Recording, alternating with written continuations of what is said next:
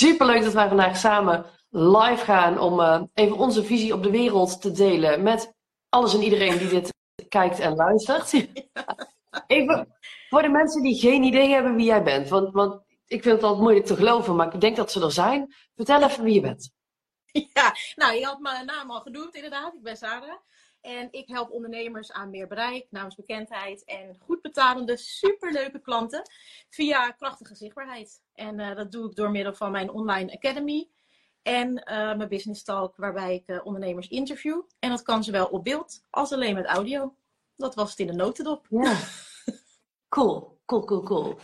is het handig dat ik voor jou volgers ook even Ja. vertel wie ik ben en wat ik doe? Ja? Oké. Mijn naam is Sylvia Bogers en ik werk als transformatiecoach voor vrouwelijke ondernemers. En wat ik eigenlijk doe, als je het heel erg plat slaat, is dat ik iedereen help van de bullshit af te komen die in hun hoofd, hoofd plaatsvindt, waardoor ze niet de stappen zetten die ze moeten doen. Als je, als je met mij gewerkt hebt, is het leven opeens een stuk makkelijker en heb je geen excuses meer om je te verschuilen, om je achter te verschuilen en niet in de actie te gaan. Dat Ja. eigenlijk een beetje. Dat is ook stom, hè? Mensen houden daar wel van. Om zich daar Ja. achter te schuilen. Ja, maar dat, dat hoe ons brein ook gewoon werkt. Weet je, ons brein heeft helemaal geen, geen ambitie om, om... Sowieso heeft ons brein niet heel veel ambitie, maar ons brein heeft al helemaal... Ik moet even mijn telefoon pakken. Ons brein heeft al helemaal geen ambitie om dingen te doen die niet lekker zijn, of die niet fijn zijn, of die te veel groei vragen. Dus het is, het is super normaal dat we ons graag verstoppen achter die weerstand. Alleen wanneer jij een succesvolle ondernemer wilt zijn, wat de meeste mensen die met jou in contact komen en die met mij in contact komen willen, ja, dan heb je daar gewoon niks aan. Alleen het is vaak niet een knop die je even om kunt zetten van, ah, weet je, nu stel ik me gewoon niet meer aan, nu doe ik dit niet meer, nu ga ik me, ik ga me niet meer verschuilen, ik ga nu gewoon door. Nee, als het zo makkelijk was, deden we dat allemaal wel, hè? Ja, ja. ja, en mensen doen ook niks waar ze slechter van worden. Dat is natuurlijk ook. Ze halen er wat uit door, door dat gedrag te hebben. Ja, Eh, en ja, je moet toch soms door die weerstand heen bewegen om te kijken wat er nog meer voor je mogelijk is. Want anders dan kom je er sowieso, sowieso niet. Nee, en, en als ik dan kijk, jij bent iemand, hoe ik jou ken, want ik ken jou best, ik, ik ken jou best goed. Ehm, jij bent ook iemand die echt, nou ja, bijna als er maar weerstand op eraf komt, denkt, oh my god, ik trek even mijn superheldenpakje aan, want hier ga ik even dwars doorheen. maar is dat altijd zo bij je geweest, dat jij zo makkelijk daar doorheen ging, of is het ook echt iets wat ontwikkeld is? Ja, het is heel eh, bijzonder. Ik heb toevallig was ik eh, afgelopen zondag bij mijn moeder. En we hebben dan soms ook wel eens dit soort gesprekken. En eh, toen zei ze eigenlijk van ja, jij bent altijd zo geweest. In mijn beleving was dat zo niet. Want ik dacht altijd, wat de fuck, weet je wel. maar blijkbaar, ja, ik beweeg heel licht door het leven of zo. Terwijl het zo dus niet voelt. Maar het komt dan blijkbaar wel zo over. En tegelijkertijd ehm, denk ik dat, ja, ik geniet gewoon heel erg van het leven. En ik heb al heel jong meegekregen of geankerd dat alles voor jou gebeurt. En ehm, ja, zeker mijn vaders overlijden heeft daar denk ik wel echt een soort dat bevestigd. Dat hij gewoon tegen mij zei, ik zei van ja, weet je wie, wat de fuck, waarom jij? En toen zei hij gewoon heel droog tegen mij, ja, waarom ik niet? Toen kanker bij hem geconstateerd werd. Dat ik dacht, wat de fuck is dit voor uitspraak, weet je wel? Dus ik denk ook dat ik het een beetje van hem heb geleerd en van mijn moeder ook. Dat ja, weet je, ehm, neem het zoals het komt. Ook de shit. Gewoon. Ja, want Ja. even voor de mensen die het niet weten, hoe oud was jij toen jouw vader 22. overleed? 20, net 22. Ja. Ja, een maand. Ja, ja. En hij was pas 57. Dus het is natuurlijk super bizar eigenlijk dat je denkt, hé, hey, je wordt oud. Dat is helemaal niet zo. Dus dat was gelijk ook wel af bij mij. Dat ik dacht, nou ja, weet je, ik ga nog meer genieten. Want misschien word je maar 57 of jonger zelfs. Je weet het gewoon niet. En ik ben daar niet elke dag mee bezig. Maar ja, weet je, th- that's life. Dat is ook het leven. Ja, Ja. ben jij, ben jij dingen, ben jij zeg maar aantoonbare dingen echt anders gaan doen vanaf het moment dat je vader ziek werd en overleed? Ja, ja. Ja, ik denk, dat was wel het moment. Het klinkt heel cru. En natuurlijk had ik het liever allemaal niet meegemaakt. Had ik liever gehad dat hij er nog was. En tegelijkertijd was het echt een gift. Ehm, en natuurlijk klinkt dat echt heel bizar misschien. Maar het was wel dat ik dacht, ja, ik had echt een soort shock nodig of zo. Om van dat vlierenfluitertje naar een, gewoon een volwassen vrouw eh, te gaan. Die gewoon dingen kan. En daar eh, ja, haar dromen waar mag gaan maken.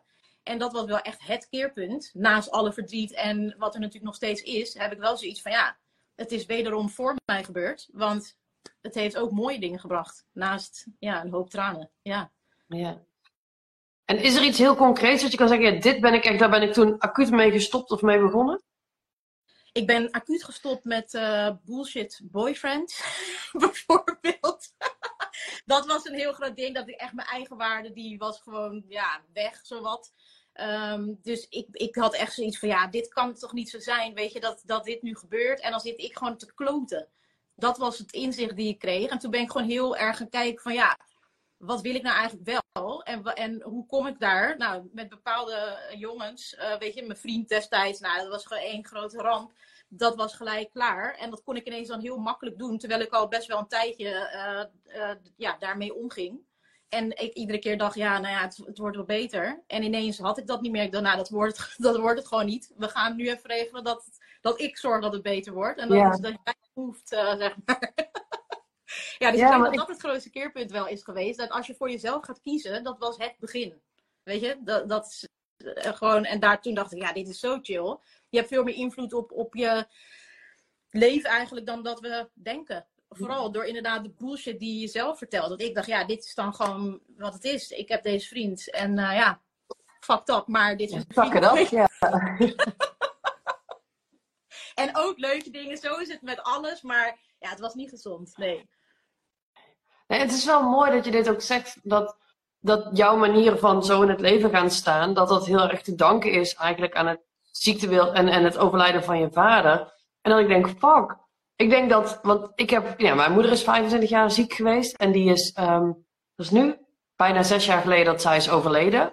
En ik, ik, had het afgelopen week nog met iemand over, ik weet niet eens met wie, maar mijn, mijn moeder heeft altijd heel hard gewerkt. Die had een eigen bedrijf, mijn ouders. En mijn moeder heeft altijd heel hard gewerkt met het idee, als ik nu hard, werk, kan ik later genieten.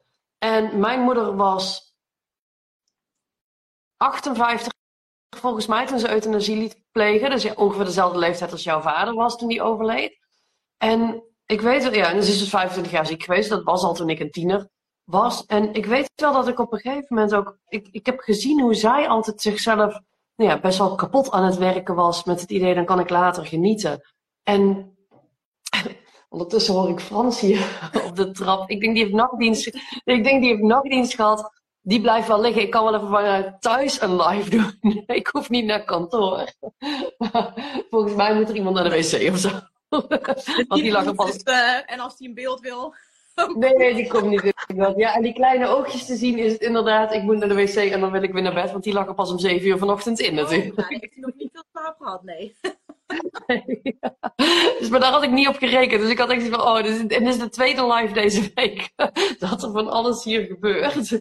Maar ik heb het met mijn moeder gehad heel lang, omdat ik zag hoe zij jarenlang roofbouw op haar eigen lichaam heeft gepleegd en, en hoe zwaar ze het voor zichzelf heeft gemaakt. Ik heb heel lang in loondienst altijd ook gezegd, ik werk maar 36 uur. Die vier uur die ik ten opzichte van, van wat dan echt fulltime is, niet werk, die zijn zeg maar, die geniet ik nu extra voor mijn moeder. Omdat ik gewoon zag dat zij zo lang, ja, naar iets toe aan het werken was en daar niet kon komen en uiteindelijk zo ziek werd. Dat ik dacht, ik heb zo jong ook geleerd, ja, het is het gewoon niet waar je, kunt, je kunt niet nu heel hard werken om later iets te bereiken. Je moet nu gaan genieten. Je moet nu zorgen dat je leuke dingen doet. En ook heel erg, en dat, dat herken ik ook in wat je zegt, dat je de, gewoon de realisatie van ja, het, zoveel dingen zijn het niet waard. En hij klikt bij mij eigenlijk nu pas nu jij dat ook zegt. Dat ik denk, oh ja, dat heb ik echt op een bepaald niveau ook heel jong al geleerd. Ik ben het wel de laatste jaren, eigenlijk sinds het er niet meer is, pas gaan, echt, echt gaan optimaliseren. Maar ik was wel altijd heel erg bewust van de vergankelijkheid van het leven. Waardoor ja, sommige dingen zijn het dan gewoon niet waard om je heel druk om te maken. Nee, nee dat klinkt heel, heel cliché.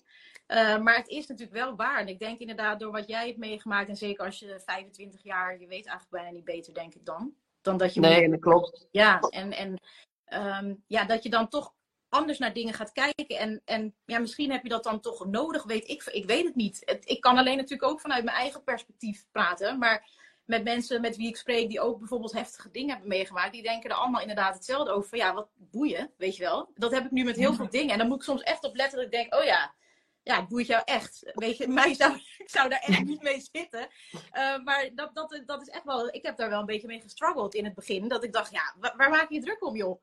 En tegelijkertijd kan ik me ook over domme dingen druk maken trouwens. Dus.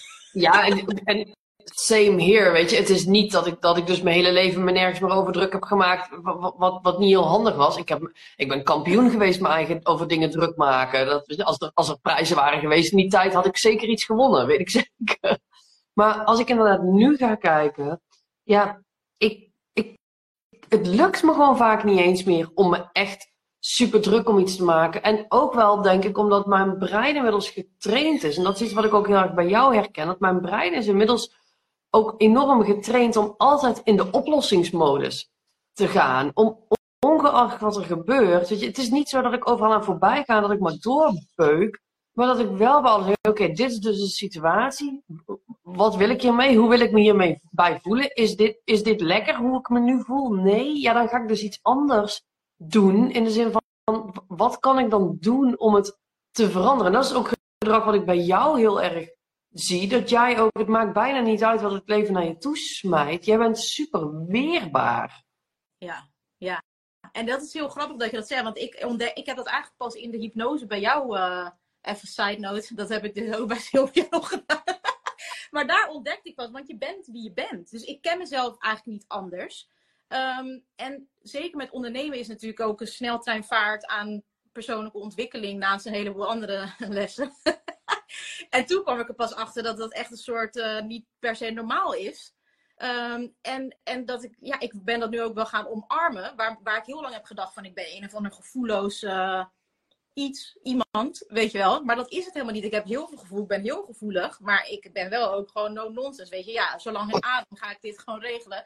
Um, daarna kan het sowieso niet meer. Weet je wel? Ja, nee, Zo zit het. Het, het houdt een keer op, ja. Nee, maar dat is, en, en het is wel mooi dat je dat zegt, want ik herken dit ook bij mezelf, dat andere mensen moeten mij soms vertellen waar de dingen liggen die, die voor mij uniek zijn. En ja, je had het net over het traject wat wij samen hebben gedaan, want jij bent voor vier sessies, we hadden er drie en uiteindelijk ben je voor vier sessies, omdat je dacht, oh, maar dit is zo lekker in mezelf duiken, stil doe mij er nog geen. Ja. En dat, dat in zo'n trajecten ontdek je, uh, of kan je ontdekken, waar, jij eigenlijk unieker in bent dan andere mensen. Omdat ik op een hele andere manier naar je kijk. En ik, ik, ik, ik kijk wel van, hé, hey, wat doe jij anders dan anderen? En waar, waar zit hier iets dat ik denk, oh, heb je, heb je dit door? Maar het geldt net zo hard voor mij dat de manier waarop ik mijn klanten help, hoe snel en scherp ik kan schakelen, kan zien wat er gebeurt. Um, ik heb ook altijd gedacht dat iedereen dat kan. Ik heb zo lang gedacht dat wat ik doe helemaal niet zo spannend en helemaal niet zo speciaal is. Omdat ik dacht, iedereen moet dit toch kunnen. Omdat het voor mij zo vanzelfsprekend is. En dat is gewoon het bizar. Ik weet niet hoe, jij dat. Um, want ja, jij hebt dat traject bij mij gedaan. Ik, ik doe daar ja, gewoon mijn ding. Hoe heb jij dat traject ervaren? En, en, en, um, en dan vooral vanuit een uh, even kijken, wat wil ik nou vragen? Wil ik eigenlijk wel meer vragen dan nee? Kun je gewoon vertellen hoe je traject hebt ervaren? Laten we ja, dat eens doen. Ja. Nou ja, ik, was vooral, ik kwam ook voor iets heel anders. Dat is iets wat trouwens niemand van mij weet, dat ik een kotsfobie heb. Ik weet niet of het een, uh, een terminologie heeft uh, in de DSM-5 of zo. Er is een mooi Latijns woord voor. Maar het heet gewoon kotsfobie in mijn leven.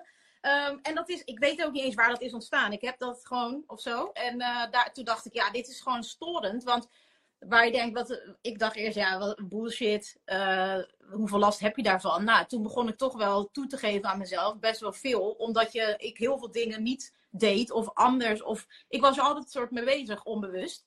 Toen dacht ik, nee, dit beperkt me nu toch wel, daar wil ik gewoon, uh, het, het komt duidelijk ergens vandaan. Dus ja, hypnose is dan een mooie manier natuurlijk.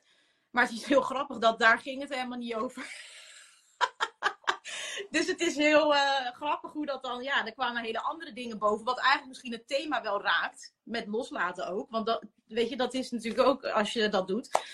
Uh, ja, en, en letterlijk, dus ja, dat... letterlijk overgave. Overgeven is letterlijk je overgeven. Ja, dus ik denk dat het misschien een thema gewoon was. En dat dat dan symbool stond voor kots of zo, voor mij. heel uh, ranzig, maar goed, daar ging het dus helemaal niet over. Um, dus ik vond dat heel bijzonder. Door, daar kon ik me dus blijkbaar wel overgeven. Uh, want dat doe ik niet zo snel. Want ik heb heel snel door of iemand me kan dragen of niet. Want ik ben nogal veel. In die zin, mijn kop doet het altijd. En dat is ook een probleem. dus ik, ja, ik vond het heel wonderlijk dat ik dat dan deed. Want het is toch best wel kwetsbaar. Omdat ik naar iets op zoek was waar ik niet eens eigenlijk zelf wist uh, wat dat was. Maar wel dat ik het wilde weten. Um, dus dat was een heel mooi samenspel van, van dingen die me ontzettend hebben geholpen ook in mijn business. Juist in mijn business. Omdat daar was ik alsnog een soort dat kleine meisje of zo. Die dan de show runde en dacht van ja, is het wel goed? En, en een soort mismatch met hoe anderen mij zagen. Dat ik echt dacht, ik hoor je wel, maar ik voel je niet. Omdat dit gaat volgens mij niet over mij. Want ik ervaarde mijn eigen gedrag heel anders. En dat was, is veel meer met elkaar geconnect in de sessies. Ja, waar ik nu nog steeds uh, profijt van heb. Terwijl het allemaal begon met een kotsfobie. Waar we het nooit hebben gehad in alle vier die sessies. Ja, de enige keer als we het erover hadden, was dat we, dat we even opmerkten dat we het daar niet over hadden. Maar ja, en dat is. Ja, bij jou hebben we het er letterlijk niet eens over gehad. Want, want jij kwam bij mij binnen bij, bij de eerste sessie. Ja, en toen ging het al meteen over iets anders. Maar het is, het is bijna altijd dat mensen met iets binnenkomen. wat gewoon niet hetgeen is waar we het echt over moeten hebben. Dat is iets wat een beetje aan de oppervlakte kabbelt. Maar ja, ik wil wel weten wat er een paar lagen onder zit. En dat is wel wat jij zegt. Het is heel kwetsbaar om bij mij een traject in te gaan. Want um, nee, ik weet niet of jij dat zo ervaren hebt, maar, maar dat is wat ik zelf altijd roep. Dus ik kijk dwars door je heen. Ja. Ja. Nee, dat klopt. Maar wat ik wel fijn vind, en dat herken ik ook wel bij mezelf, is, weet je, ik laat mensen gewoon zijn. En dan lees ik tussen de regeltjes door. En, en, en vaak komen mensen dan zelf ook met dingen. En dat is uh, blijkbaar ook een uh, gave, wist ik ook niet. Maar die heb jij duidelijk ook. Uh, dat ik gewoon, wat soms dacht, ja, wat zit ik eigenlijk allemaal te zeggen, weet je wel. Dan hoor je gewoon jezelf.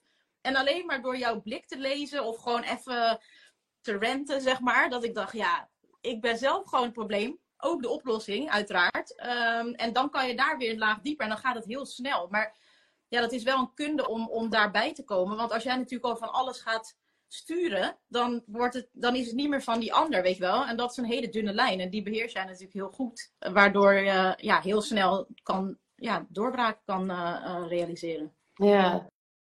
Ja, het is cool wat, dat je dat zegt, van, ja, dat jij dat ook. Want nou ja, een van, toen ik jou leerde kennen was dat het enige wat je deed. Inmiddels heb je ook je online traject. Maar jij interviewt mensen, jij interviewt ondernemers in, in ook een studio setting. Er wordt videomateriaal van gemaakt, er wordt, wordt, wordt audiomateriaal kan eruit gehaald worden.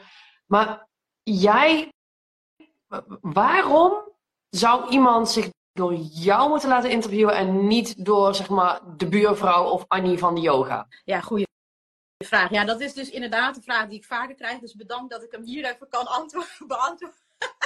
Kun je dit stukje je straks gewoon eruit knippen en dat kun je voor iedereen toesturen. Ik geef hier even antwoord. Ja. Nou, precies dit eigenlijk wat jij nu bij mij doet, dat is waarom een interviewer gewoon en een geskilde interviewer, en daarom dus niet je buurman of, of je moeder of weet ik veel, tenzij die ook heel goed kan interviewen. Want het is wel degelijk een vak.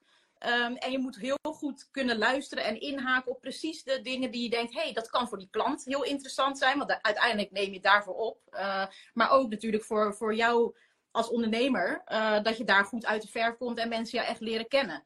En dan moet je heel goed kunnen luisteren, maar ook gewoon heel goed, je, je weet je, niet erin meegaan, maar echt zo van oké, en maar wat bedoel je daar dan mee, weet je wel? En durven doorvragen en je energie bewaken, dat, dat je aansluit, blijft, uh, blijft aansluiten bij de ander. En dat zijn allemaal dingen, ja, het is niet gewoon even een vraag stellen.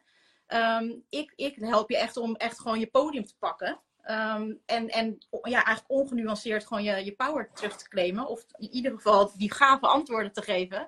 Zodat uh, de klant denkt, ja, wauw, weet je, ik twijfelde maar nu niet meer. En blijkbaar heeft het ook nog de potentie om viraal te gaan. Uh, wat we hebben gezien bij Mariska. Bij Mariska, nog... ja.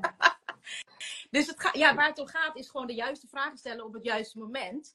En um, ook durven om, de, om door te vragen. Zodat de, niet om een ander natuurlijk door te zagen. Daar hou ik altijd rekening mee. Want kan, dat is ook weer een dunne lijn. Je kan net even dat je gewoon in de energie voelt van oké, weet je, hier moeten we niet meer gaan. En als je dat dan toch doet, dan kom je allebei negatief uh, ja, eruit.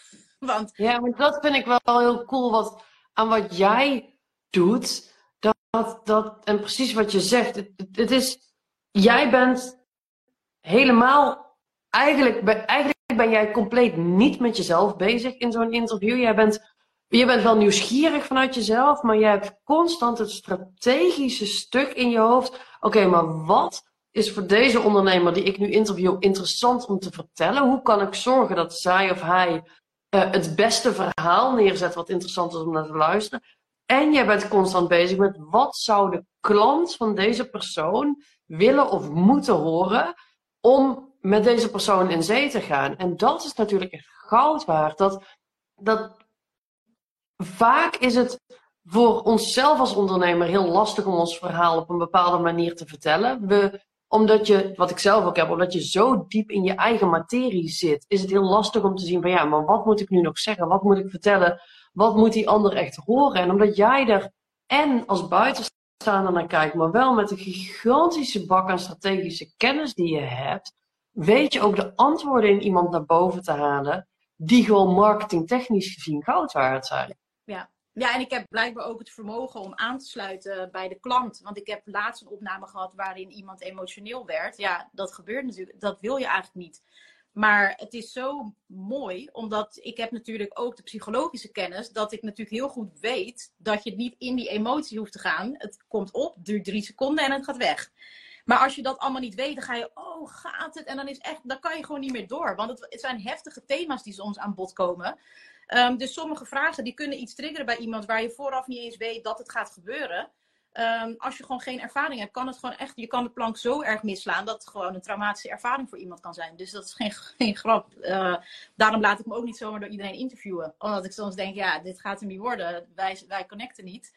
Uh, nee, en daar heb ik ook achter moeten komen door schade en schande. Ja, maar het is niet. Daar is ook een bepaalde veiligheid bij nodig. Als iemand vragen op je af gaat vuren, je hebt je gewoon veilig te voelen. En dat die ander ook dat weer kan dragen. Ja, en dat is het, weet je. En dan moet je ook mee om kunnen gaan. Kijk, ik kan wel redelijk inschatten dat als iets hevigs net is gebeurd, dat je daarop gaat reageren. Maar dan is het, dat is niet wat boeiend is. Vooral, hoe fix je dat? Want die klant moet niet zichzelf daar hoeven dragen. Daar ben ik voor. Tuurlijk ben je altijd er nog zelf bij en heb je een verantwoordelijkheid. Maar ik, ik ben de interviewer. Dus ik voel die verantwoordelijkheid wel degelijk. Dat wij gewoon een goed gesprek gaan hebben. Die inderdaad goed is voor je business. Maar natuurlijk niet ineens van dat je denkt van shit, dat heb ik allemaal lopen zeggen. En weet je, dat, dat vereist wel wat meer uh, ja, bedding, denk ik. Ja. En doe jij ook nog iets speciaals? Want niet iedereen is heel erg camera Niet iedereen vindt het heel erg lekker om ook in een setting waarbij cameramensen en zo ook nog lopen. En, en, en oh, het leuk. Muriel, die, Muriel heeft natuurlijk, heeft natuurlijk ook een uh, talk bij jou gedaan. Die typt nu inderdaad hoe gezellig zie ik jullie ineens samen in beeld. maar doe jij nog iets speciaals om de mensen die bij jou komen, om ook te zorgen dat die um, echt in zichzelf kunnen zakken en dat, dat de antwoorden zeg maar niet vanuit hun hoofd komen, maar echt vanuit hun zijn komen, zodat ze ook zo'n waardevol mogelijk verhaal met jou neer kunnen zetten? Ja, ik ben eerst begonnen met uh, dat ik een script maakte van, het van de interviewvragen. En dan bereiden we ook de antwoorden grofweg voor, zeg maar. En dat, dat bundelde ik dan en dat, dat kregen ze dan toegestuurd. En ik dacht daarmee dat ik een heel, uh, dat, weet je, dat ik daarmee heel goed de klanten prepte. Maar het tegendeel uh, bleek waar. Want ja, ze gaan het dan uit hun hoofd leren, waardoor het inderdaad uit hun hoofd komt. En natuurlijk is er, heb ik een storytelling stuk erin. Weet je, het is wel logisch opgebouwd, alle vragen. Maar er zitten natuurlijk altijd dingen. Ik vraag ook door. Die staan natuurlijk, zijn dan niet voorbereid. En daar ging het dan uh, van, huh? Oh, maar dit, dit was toch niet wat in het script, weet je wel? En dat, dat ik dacht, huh? oh, oh ja, nou, dat kan dus ook nog gebeuren. En toen dacht ik, ja, ik ga gewoon het doen op de manier zoals ik hem voel. En dat is niet meer voorbereiden op die manier. Wel natuurlijk gewoon een voorgesprek hebben. En ook meenemen in van kijk, dit zijn een beetje de thema's. Want het is natuurlijk wel handig dat je weet uh, uh, dat je het gevoel hebt van alles wat ik wil bespreken wordt geraakt. En dat is de enige voorbereiding. En sindsdien gaat het gewoon, uh, ja, dan krijg je de meest authentieke gesprekken. Omdat ik weet toch wel wat ik aan het doen ben. Ik weet als jij het ineens ontregelt, dat ik je toch wel eruit krijg. Dus ja, dan is iedereen ontspannen. Dus ja, ja. En dat, ja. Ja, dus het is voor jou ook nog, nog minder werk op deze manier ja, ook nog. Ja, want ik hoef nu dat script, kijk, ik maak het script sowieso. En, en ik heb het nu omgedraaid. Dat ik dan normaal deed ik een, een, een voorgesprek en dan ging ik het script maken en die kregen ze. En nu maak ik de outlines eerst en die bespreek ik dan in het voorgesprek. En dan kunnen ze nog van ja, dit thema of dit topic uh, zou ik nog wel willen. Um, en dan kan ik dat gewoon aanpassen. Maar dan weten ze niet, ze weten alleen eigenlijk een beetje wat, wat voor thema's er geraakt gaan worden. En niet hele vragen met het antwoord erbij. Um, waardoor het nog. En dat het bijna een soort quiz wordt. Weet jij nog het perfecte antwoord te formuleren op vraag 4? Ja. Weet je, en dan, ik denk dan ook van ja, dat was eigenlijk niet de insteek. En, en zo zie je ook maar dat, eh, dat je dan kan denken dat je, uh, dat je juist daarmee een goede voorbereiding uh, creëert. Maar ja, dat, dat was deels waar. Maar uiteindelijk, als je dan kijkt waar het voor is, waar het hele concept voor bedoeld is, is dat je inderdaad gewoon ik geef de voorzetjes en jij kopt in eigenlijk. En net als nu, dit is niet voorbereid. En volgens mij zeggen geen stupid dingen of zo, weet je wel. Dus daar mag je gewoon op vertrouwen.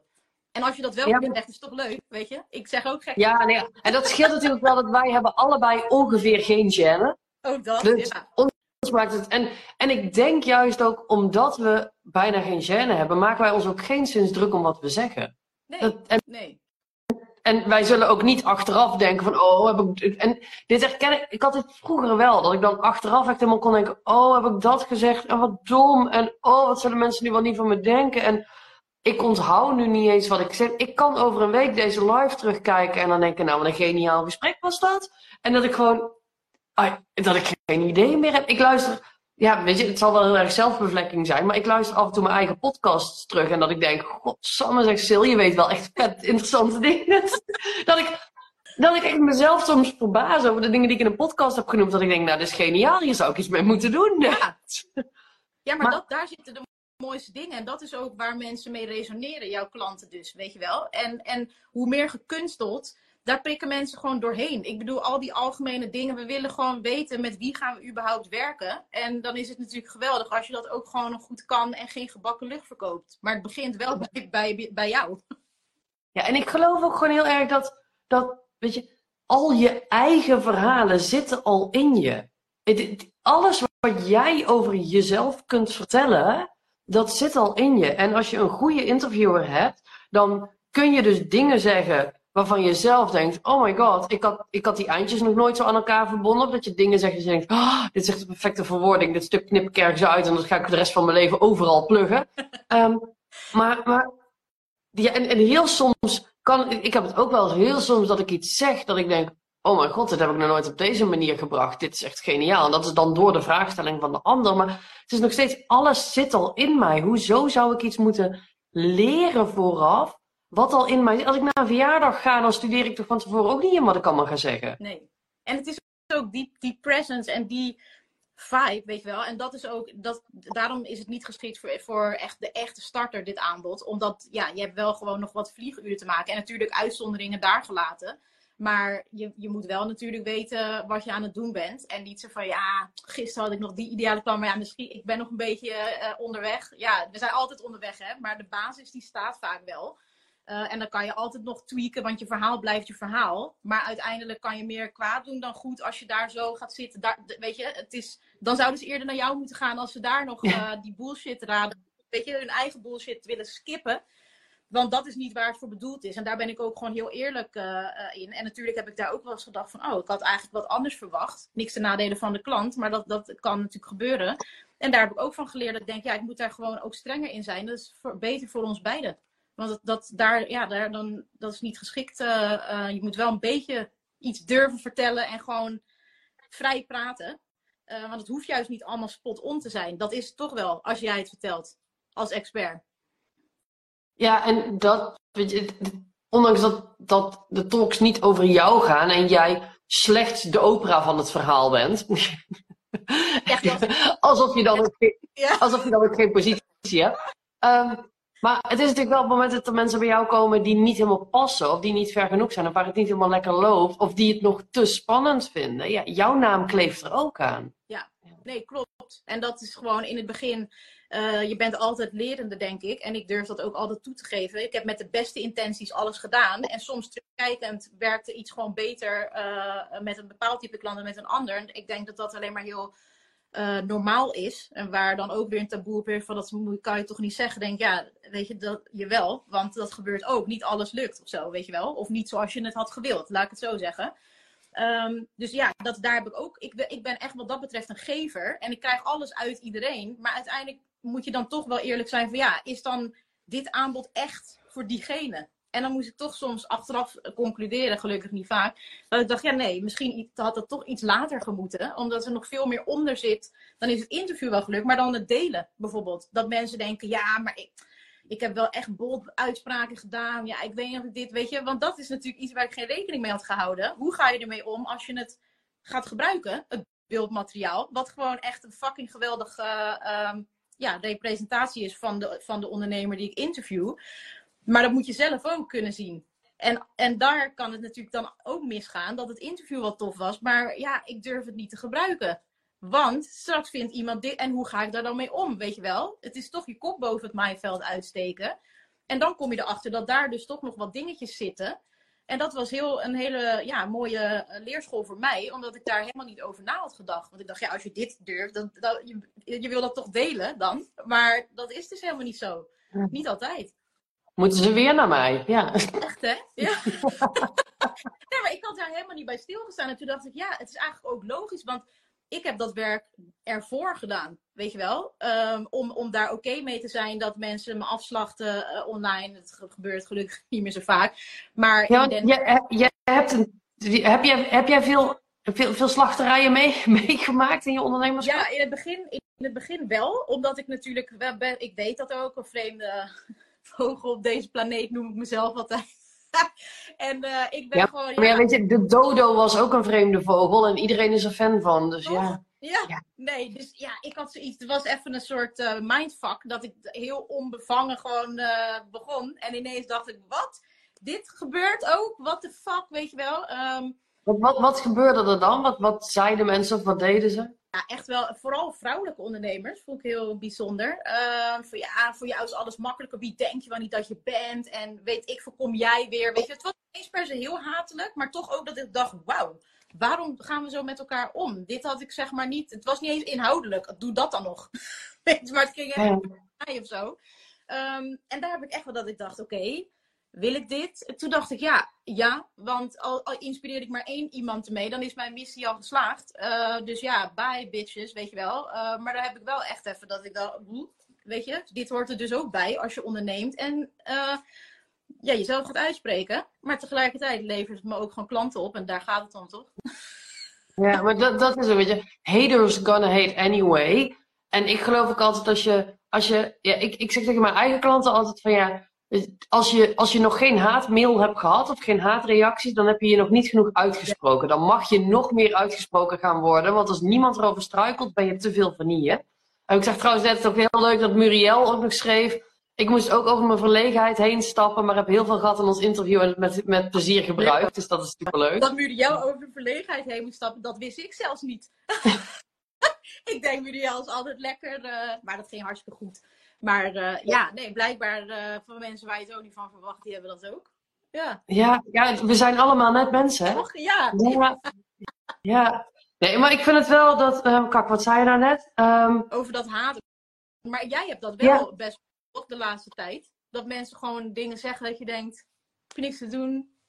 Ja, nou ja, ik, ik heb het nu weer aan de hand, omdat ik zoek. Ik, ik, ik had een opdracht uitgezet voor een fotograaf, een videograaf, die um, bij mij mag komen shooten volgende week op een live dag, alleen die betaal ik niet.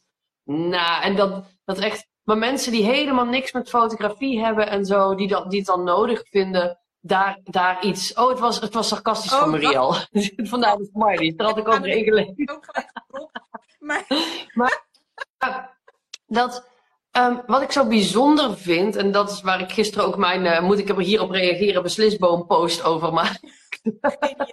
dat er zijn gewoon mensen die vinden het ontzettend fijn voor hun ego om, om, het, om, om vooral Facebook af te struinen en te kijken waar ze ergens een mening neer kunnen gooien. En dat vind ik zo bijzonder, dat, dat die mensen één tijd hebben hiervoor. Dat zegt heel veel over je onderneming. Als je tijd hebt om, weet je, als, de, als een post begint met mogelijkheid voor fotograaf of videograaf. En je bent geen fotograaf of videograaf. Hoezo lees je dan verder? Ik denk dan niet voor mij, niet voor mij, niet voor mij. En ik ga iets zinnigs doen met mijn leven. Maar wat ik heel bijzonder vind, is eigenlijk wat jij net ook zei. Dat, dat vooral vrouwen onderling. Er, is zoveel haat, zoveel gemene berichten, zoveel het elkaar het licht in de ogen niet gunnen. Maar ook, en dit vind ik het meest bijzondere, we hebben allemaal, nou niet allemaal dus, maar er zijn heel veel vrouwen die hebben het idee dat het heel belangrijk is dat zij hun mening over alles maar constant op de wereld plakken. Ik vind dat zo bizar. Dat, weet je, ik heb overal een mening over. Als iemand overal een mening over heeft, ben ik het wel. Alleen ik weet ook wanneer ik hem gewoon lekker voor me moet houden. Hè? Ja. Ik, bedoel, ik, ik, ik lees de hele dag dingen waar ik iets van vind. Alleen ik heb nergens de behoefte die mening te delen, tenzij het constructief is en vol met liefde. Ehm, maar dat is dus, en dat is wel echt iets wat ik zie in mensen, het verschil tussen mensen die wel aan zichzelf werken en wel succesvol zijn, en mensen die niet aan zichzelf werken en niet succesvol zijn, waarbij ik niet wil zeggen dat aan jezelf werken automatisch succes betekent. En dat mensen die niet succesvol zijn automatisch niet aan zichzelf hebben gewerkt. Is niet wat ik bedoel.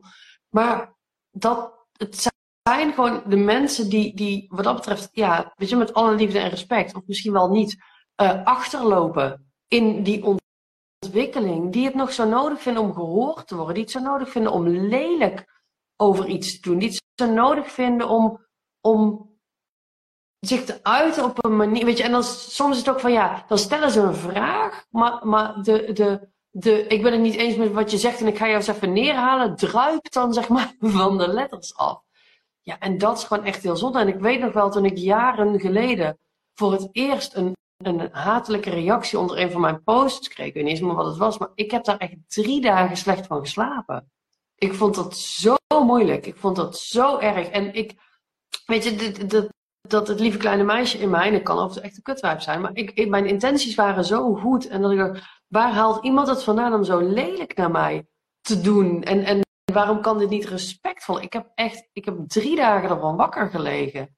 En dat vond ik zo mooi aan wat jij net zei, dat je zei van ja, oké, maar ik heb hier iets te doen en dan kan ik er maar één iemand mee bereiken. I will suck it up. En ik ga er eigenlijk mee door. En dat is ook wat ik op een gegeven moment ging zien. Van ja, maar ik doe het niet voor deze mensen. Ik vind het heel sneu dat zij zo reageren. En ergens zijn er altijd mensen die zeggen, ja, oh ja, Sil, maar dat zijn precies de mensen die jou nodig hebben. Ja, dat klopt, maar ik wil er niet meer werken. ja, mij niet bellen, want als jij nog niet het inzicht hebt dat dit gedrag niet oké is, weet je, dan, dan, dan hoef je niet bij mij aan te komen. Maar dat het wel inderdaad constant die focus is op, ja, maar wat heb ik hier eigenlijk te doen? En dat vond ik heel mooi dat jij dat net ook zei. Ja, al bereik ik er maar één iemand mee. Het is gewoon, ik heb hier iets te doen. Ja, ja. en dat is ook, dat, ik denk dat dat het uitgangspunt is. En dan, als je het op die manier ook bekijkt, dan ga je inderdaad ook niet overal, net als wat je zegt, we hebben allemaal altijd een mening. Tenminste, dat mag ik hopen, want mensen zijn gewoon judgmental. Daar, daar zijn we mens voor, weet je. Ja, ook al, al die mensen die altijd, ja, oordeelloos zegt mijn woord. Oordeelloos, ik heb overal een oordeel over. Ja, ik hou het vaak wel voor me, maar ik, heb, ik vind overal iets van. Ja, Houd erop. Dat mensen van ja, ik vind er niks van. Dan denk ik, nou, dat, dat, dat vind ik überhaupt al apart, want dat kan eigenlijk niet. Ja, daar vinden wij dan weer iets van, mensen die nergens iets van vinden. Maar ja. ja, inderdaad, wat je zegt, ik neem het niet mee in mijn interactie met diegene. Ik kan het gewoon bij mezelf houden. Weet je wel? Dus in die zin kunnen we gewoon een open gesprek hebben, maar ik vind er wel wat van. En als ik het tijd vind, zeg ik het ook. Maar soms heb ik zoiets, ja, dit is jouw ding. Agree to disagree, weet je wel. Tenzij het heel respectloos of bizar is. Kijk, dat is wat anders. Maar verder boeit het me echt geen reet. Dan denk ik, leven en laten leven. Ik ben het niet met je eens, maar ik, ik, ik vind je wel gewoon nog chill. Tenzij je dus af gaat doen, weet je, dan niet meer. ja. En ik denk ook altijd, als je oordeel, weet je, er, er hangt natuurlijk iets heel erg negatiefs op het woord oordelen.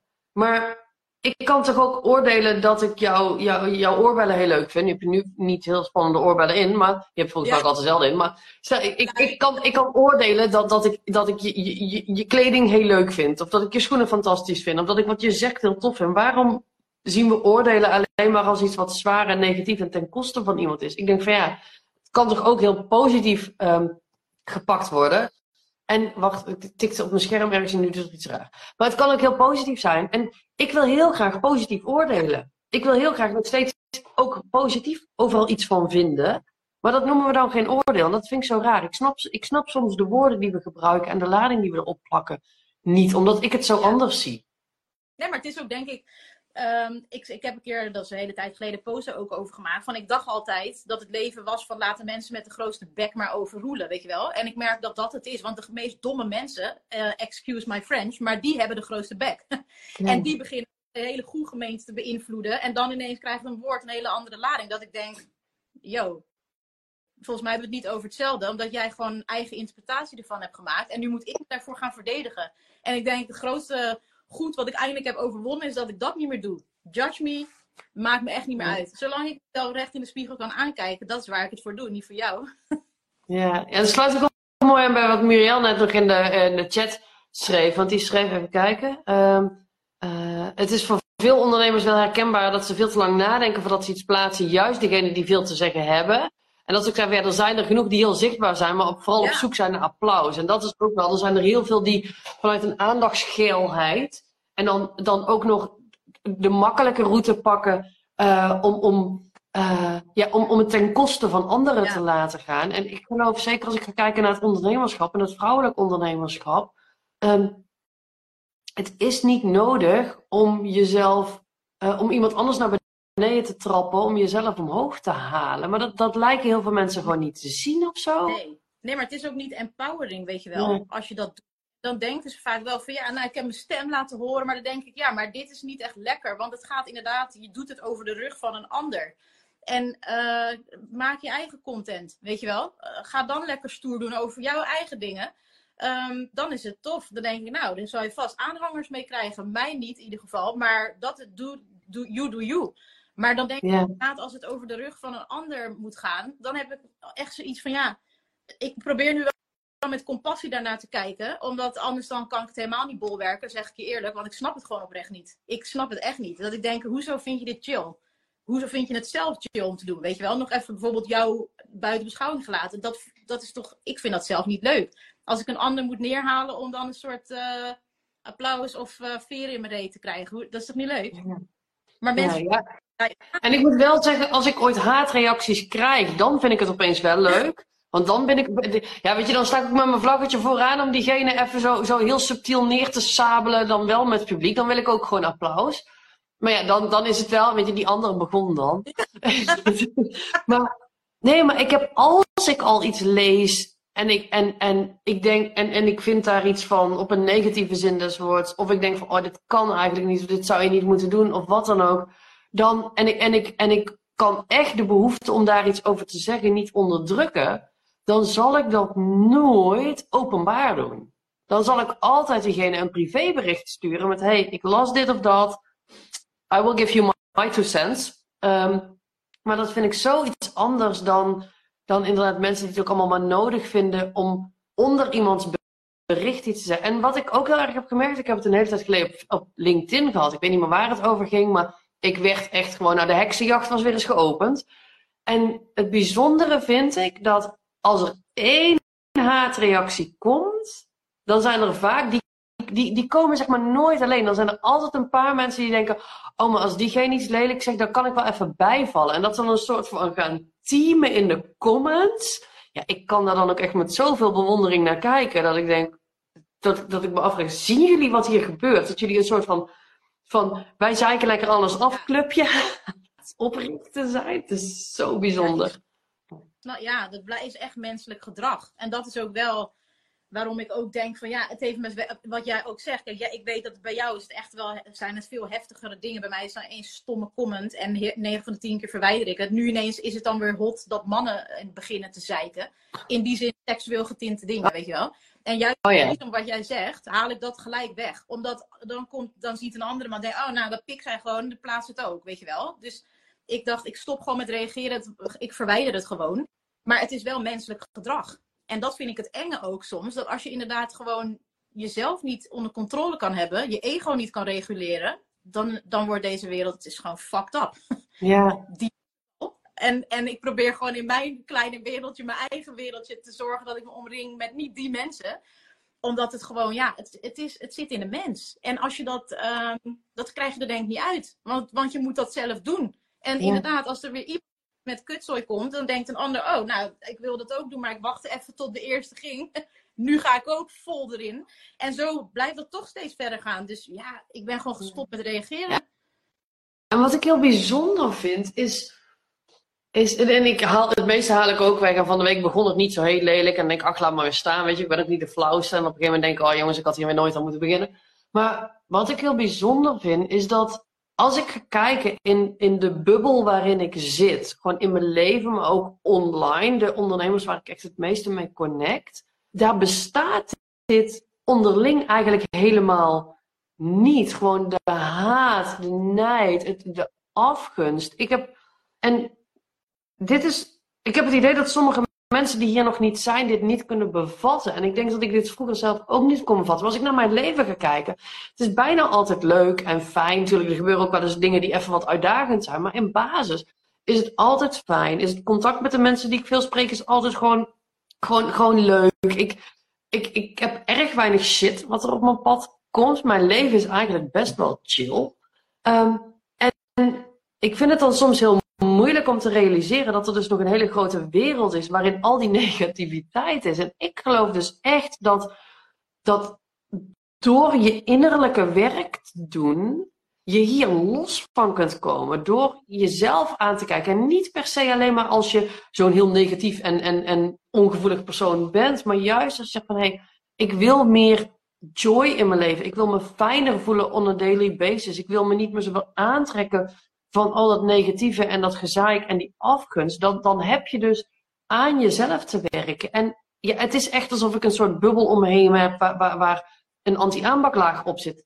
De, de shit komt gewoon niet meer binnen. Hoe is dat voor jou? Ja, dat herken ik. En het is ook wat je zegt erkennen ook bij jezelf van ja, wat maakt nou bijvoorbeeld dat ik dat wil doen? Want soms heb ik ook wel eens dat ik gewoon echt giftig ergens op kan zijn. En dan is dat vaak een trigger voor mezelf. Dat ik denk van ergens eh, is er iets blijkbaar wat, ik, uh, wat er nu dan door wat iemand zegt uitkomt. Maar ik ga dan dus niet dat zeggen, want ik zoek het eerst bij mezelf. Um, en dat is, dat is denk ik het, de, de crux van het verhaal. Dat je gewoon daarin heel eerlijk naar jezelf ook moet kijken. Dat, dat maakt heel je leven ook leuker, hè? En dan krijg je inderdaad wat je ook zegt, dat je, men, je trekt die mensen ook aan. Uh, ik herken het ook, dat, dat eigenlijk we gunnen elkaar altijd alles, wij elkaar ook, toch? Tenminste, als ik voor mezelf ja, ja. Nou, ja. Dus dan denk ik, ja, wat de fuck gebeurt er, weet je wel? Dus het is gelukkig wel mogelijk, maar dat vraagt dus wel, ja, om, om van, uh, van binnen naar buiten te leven en niet andersom. Van ook oh, zie iets, bam, ik ga gelijk weer bezig met uh, allemaal bullshit waar ik eigenlijk niet naar wil kijken, maar die, die vuur ik dan even op jou af denk, ja, weet je, daar kan je toch zelf ook niet van genieten. Doe jezelf vooral een lol en fix je shit. Ja, maar dat is ook wel bijzonder. Dat, dat je hoort heel vaak over ja, zeg maar afzetten tegen vrouwengroepjes. En dat vrouwen onderling zo gemeen zijn. Dat vrouwen, en, en je hoort het ook als je het, als je het hoort over vriendinnengroepen. Dat het vaak, iedereen vindt wel iets van elkaar. En eigenlijk, we zijn wel vriendinnen, maar er hoeft maar iets te gebeuren. Of er, er zijn weer clubjes binnen. En ik heb nooit echt vriendengroepen gehad. Dus, dus dat ken ik vooral uit de verhalen. En als ik dan dat soort verhalen hoorde, dacht ik al, nou, mij niet bellen, laat maar. Maar als ik dan ga kijken dat ja, jij en ik zitten samen in een mastermind met nog vijf andere vrouwen. En wij gaan voor elkaar door het vuur. Wij gunnen elkaar de wereld. En wij zouden, in ieder geval hoe ik het ervaar, um, elkaar uh, nooit afvallen. En alleen maar gewoon elkaar het aller, allerbeste gunnen. En elkaar daar ook belangeloos mee helpen. Ja, ik zit met Muriel. Um, ik weet trouwens niet Muriel, Muriel er is, maar in, in de Female Leaders Club. Dat is een club van Maartje Blijleven, waar ik van de week ook een interview mee heb gehad. En dat zijn ook allemaal vrouwen die. Daar, is, daar is gewoon nul negativiteit onderling. Daar is zoveel support. Dat is alleen maar dragen. En dat is niet het, het, het, het Weet je wat je dan in tv-shows en zo ziet van nou voor de schermen lachen we allemaal lief en achter de schermen is dan oh, heb je die gezien en gehoord. En nee, dit is zo oprecht allemaal. En, en dat vind ik echt het toffe aan als je op een gegeven moment in, op een bepaalde manier in het leven staat met jezelf en dan in aanraking komt met de mensen die ook zo in het leven staan, dan is er zoveel support, zoveel draagvlak, zoveel elkaar echt de wereld gunnen en dan wordt het zoveel toffer. Ja. Nee, precies. En het, is ook, het vraagt ook iets van jezelf. Want ik merk dus, dat had ik laatst een keer, dat ik dan uh, uh, ook in een groepje was of in een andere setting. En, en, dan ging het toch weer, weet je, dan hadden mensen het over anderen. En weet je, dat, dat, dan denk ik, ja, oké, uh, boeien. Maar ik sta daar dan een soort bij, of ik ben daar dan een soort bij. Maar ik wilde, ik wilde me eigenlijk daarvan distancieren. Ehm, maar dan is van ja, Zaar, zeg jij ook eens wat, weet je wel. En dan, dan is het toch dat ik denk, ja, het is een soort sociaal wenselijk, maar ik wil het niet, weet je wel. En ik ben nu ook gewoon dat ik denk, ja, nee, nee. Ik, ik wil van alles zeggen, maar ik ga het niet doen. Want het is me ook te vaak overkomen dat ik dan ergens een soort me bij liet betrekken. Ik zeg bewust bij liet betrekken, want ik doe het zelf. Um, door de in gewoon antwoord te geven bijvoorbeeld. En dat ik het dan ineens had gedaan. Want ik ben degene met de sterkste mening vaak. En dan is van ja, maar Saar zei het ook. Dat ik dacht, huh, yo, jij wel het eerlijke verhaal dan zeggen. Ik own dat ik heb gejoind. Maar nee, dat, dat, was, dat zijn belangrijke lessen. Dat ik denk, ook dat, daar moet je gewoon mee uitkijken. Want uh, ja, soms word je in iets meegesleept. Dat je denkt, uh, uh, ik kwam hier niet voor. Ja, en, maar nu... en ook daar heb je weer best wel je eigen werk voor te doen. Om dan sterk genoeg te staan. Om ook, want, want ik herken hem heel erg. En zeker als het gaat om een roddelcultuur. En I'm, I'm always in for gossip. Weet je, ik vind roddelen, ik vind het heerlijk. Um, maar zeker op het moment dat, dat je in zo'n roddelcultuur. En, en voor mij is roddelen wel dan zeg maar over de. Ik ben. Het, het, gaat nooit eigenlijk. Ja. Nee, ik zeg ook wel eens gemene dingen over mensen. I'm only human. Maar, maar voor mij is het gewoon. Ik vind het lekker om over dingen te hebben. Van hey, heb je dat gezien van die en heb je dat gehoord van die? Gewoon meer om even bij te kletsen. even te horen wat er allemaal in de wereld gebeurt. Maar, uh, maar wilde ik nou heen met dit onsamenhangende verhaal? Um, ja, die groepsdruk. Dat zeker op het moment dat er meerdere mensen zitten. En precies wat je zegt. Het is alsof ze een soort van een reactie van jou ja, er echt uit willen trekken. En dat, dat je hebt echt wel ruggengraat nodig om dan ook te kunnen zeggen: ja, jongens, ik ga, hier, ik ga me hier niet in mengen. Of ik vind hier gewoon eens even helemaal niks van. Of ik, ik, ik ga nu gewoon zelfs weg uit dit gesprek. Ik wil dit gesprek niet voeren. Dan heb je echt wel gewoon je eigen werk te ja, doen vinden mensen ook weer wat van. van. Want ik krijg dan wel eens de reactie van, oh, voel je te goed? Dat ik denk, nou, dat is het dus alles behalve.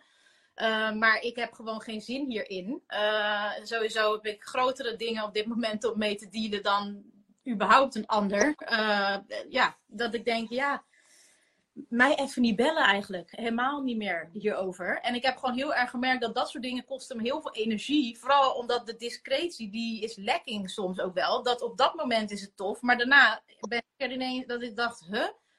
Wees blij dat ik inderdaad gewoon mijn mond hou. Want zo zat het niet. Weet je wel? Maar ik voel me gewoon niet meer de behoefte om het uit te leggen. Om daar, ik heb zoiets, laat me... Ja, laat gaan, laat gaan. Ja. Maar daar heb ik heel lang ja aan. Want vroeger had ik dat, dat ik dacht, dit is niet eerlijk. Nou, dat weet jij. Ik ben heel rechtlijnig daarin. Dit is gewoon echt fucked up. En ik ben dan echt pist gewoon. Maar dan denk ik, ja, ja, ja, daar win je het ook niet mee. Weet je, dat kost me mega veel energie. En I choose my battles wisely uh, nu. Omdat, ja, anders kan ik de hele dag wel bezig blijven. Ja. En waar heb je het idee dat die verzachting door is gekomen? Ja, dat is een goede vraag. Ik denk gewoon dat loslaten denk ik ook, weet je, dat, dat hangt daar natuurlijk ook wel weer mee samen. Dat ik ook denk, ja, ik hoef me gewoon helemaal niet uit te leggen. Um, dan denk je dat toch lekker. Het is gewoon, weet je, soms willen mensen gewoon ook echt heel graag het op een bepaalde manier zien. Dat merk ik ook heel erg. Ik denk, ik snap sowieso niet hoe jij deze verbanden hebt gelegd. Je vergelijkt sowieso appels met peren, daar hou ik al helemaal niet van. Want dat is gewoon een andere vrucht, weet je wel. Dus ja, ik, ik, ik, krijg dan sowieso al een error. Dus dat denk ik, ja, laat maar. Jij wil gewoon echt het zo zien. En oké. Ehm, en dat, dat, daar heb ik echt wel moeite mee gehad. Maar dat is toch dat stukje loslaten. Dat ik denk, ja. Dan vind je dat. En sindsdien heb, is het eigenlijk, heb ik daar geen last meer van. Vooral door die vibe. En mensen hebben nu ook zoiets van, ja, het boeit haar toch. En dat is oprecht Ja, nou daar hoeven we niet te bellen, die vindt hier toch weer niks van. Ja. Het is inderdaad van waar heb je het eigenlijk over? En ook vaak dat ik dan, dan weet je ook wel een beetje van elkaar waar je mee te dealen hebt. En dan denk ik ook, ja, we weten toch allemaal wel dat je nu dit als een soort afleidingstactiek gebruikt voor je eigen massive problems op dit moment. En die hebben we allemaal, hè? Maar ook dat heeft weer te maken met, ja, kijk naar jezelf. Laat dat gewoon gaan. Dat is helemaal niet jouw ding om mee te dealen, weet je wel. En betrek mij er wel helemaal niet bij. Ja, het is eigenlijk de boodschap gewoon laten we het vooral leuk houden met elkaar. Laten we vooral niet te moeilijk doen. Laten we een beetje lief voor elkaar zijn, elkaar supporten. En fix je eigen shit, zodat je andere mensen met rust laat. Ja, maar ik denk ook wel dat de grote gemene deler is zelfliefde. Als ik kijk wat daar allemaal kort komt, dan, dan doe je dat ook niet. Bij, weet je, als je gewoon houdt van wie je bent en van wat je doet en, en dat, ja, dat uitdraagt in je leven, dan, dan, dan komt het niet eens in je op. Daar geloof ik heilig in, om dat bij een ander te doen. Dus dat is ook waarom ik met veel meer compassie naar dat soort dingen kan kijken. En ik ben natuurlijk ook niet heiliger dan de paus, maar ik heb wel gewoon mijn ego onder controle. En ik kan gewoon, dat, ik ga niet gelijk, uh, weet je, lashing out, hoe zeg je het in het Nederlands? Flippen naar een ander. Uh, dat, dat, ik, ik, ik hou het gewoon bij mezelf en dan implodeer ik gewoon even. Ja, maar dat wel, ik bedoel, jij, jij hebt best een pittig karakter. Ja. um, maar je bent wel te, inderdaad gewoon volledig onder controle van wat er gebeurt. Ja, en ik kan ook dan, soms is het nadelig voor mezelf, hè? Dat weet jij natuurlijk ook. Dat kan ik gewoon prima. Uh, vind ik ook niet leuk natuurlijk, maar je moet wel eerlijk blijven. Dus het is niet alleen zo dat ik dat naar de, maar diezelfde maatstaf geldt natuurlijk ook voor mijzelf. En daar wordt het leven alleen maar makkelijker van. Omdat je hoeft ook niet tijd over na te denken van wat, hoe ga ik hiermee om. Ja, gewoon hoe ik het altijd doe. Eén rechte lijn. En uh, uh, ja, ik denk dat, dat het, ook dat is weer zelfliefde. Ook al is het soms een beetje vervelend voor jezelf. Het, het maakt het wel allemaal draaglijker en eerlijker ook. En dan kan je veel leuker omgaan met anderen. En ook al heb je te dealen met dingen die op dat moment helemaal kut zijn. Alles gaat voorbij, weet je wel. En, en als je gewoon over je is wie jij bent en dat je goed bent in wat je doet en goed bent voor je omgeving, voor je klanten, voor wat dan ook, dan gebeurt, wordt het echt alles leuker. Vooral online uh, kutwereld soms. ja, en dan komen we ook weer terug natuurlijk bij waar we, waar we begonnen. En daarmee kunnen we hem denk ik wel rondmaken. Dat um, uiteindelijk is het leven super vergankelijk. Jouw vader overleed toen hij 57 was, mijn moeder toen ze 58 was. Weet je, ja, ik, ik, ik hoor het mezelf wel eens roepen tegen mensen, weet je, op een schaal van nul tot wereldvrede. Hoe belangrijk is het nu eigenlijk dat we ons hier druk om gaan zitten maken? En dat is gewoon ook met heel veel dingen. Dat, weet je, op een schaal van je kunt voor je zestigste gewoon overlijden. Hoe belangrijk is het dan wat we doen in dit leven? Hoe belangrijk is het dan hoe jij met jezelf omgaat? Hoe belangrijk is het dan dat je met, hoe je met anderen omgaat? Maar ook hoe belangrijk is het dan dat jij heel lang druk blijft maken om wat andere mensen doen of van je vinden of over je zeggen? zolang, want dat heb je ook een paar keer aangehad, zolang je intenties gewoon heel zuiver zijn. En dat is, is volgens mij het doel van dit leven gewoon, ja, naast maar een beetje aankloten, het gewoon zo leuk mogelijk hebben. Ja, en dat doe je met elkaar. En dat schijnen we soms te vergeten of zo. Weet je, jouw gedrag heeft invloed op een ander. En uh, ook non-verbaal gedrag. Weet je, gewoon je hele vibe. En, en ja, het is, ik vind het gewoon je plicht als mens naar elkaar en naar jezelf allereerst, om, om daar iets uh, gewoon mee te doen. En ja, mijn moeder heeft altijd gezegd, als je niks goeds kan zeggen of weet ik veel, hou gewoon je bek. Zo ben ik. Ik heb het, ik heb gisteren nog naar iemand getypt op Facebook, die, dat ik ook zei, ik zei ja, ik zeg, over wat ik schreef. Zij zei ja, dit doet me denken aan. En toen kwam ze met een of andere bla bla bla. Toen heb ik gereageerd met, dit doet me denken aan. Als je niks liefs wil te zeggen, kun je beter je mond houden. Ja, dat, ja, hou op met me. Of opbouwende uh, kritiek kan geven of feedback. Maar daar, dat, dat stukje opbouwend moet er dan wel in zitten. En niet gewoon om, om te haten. Weet je wel? Ja. Dat. Ja, en ook met feedback. Ik ben altijd heel erg van, ja, weet je, als ik niet meer feedback gevraagd heb, hou hem dan lekker voor je. Ja. Ja, daar heb ik Brene Brown een heel uh, ja. boek over geschreven. Van ik ben dan niet geïnteresseerd als je niet met mij in de arena staat. Dat soort dingen. denk, ja, zo is ja. het. Vanaf de zijlijn loop je daar te schreeuwen. Maar uh, ik zie jou daar niet staan. Nee.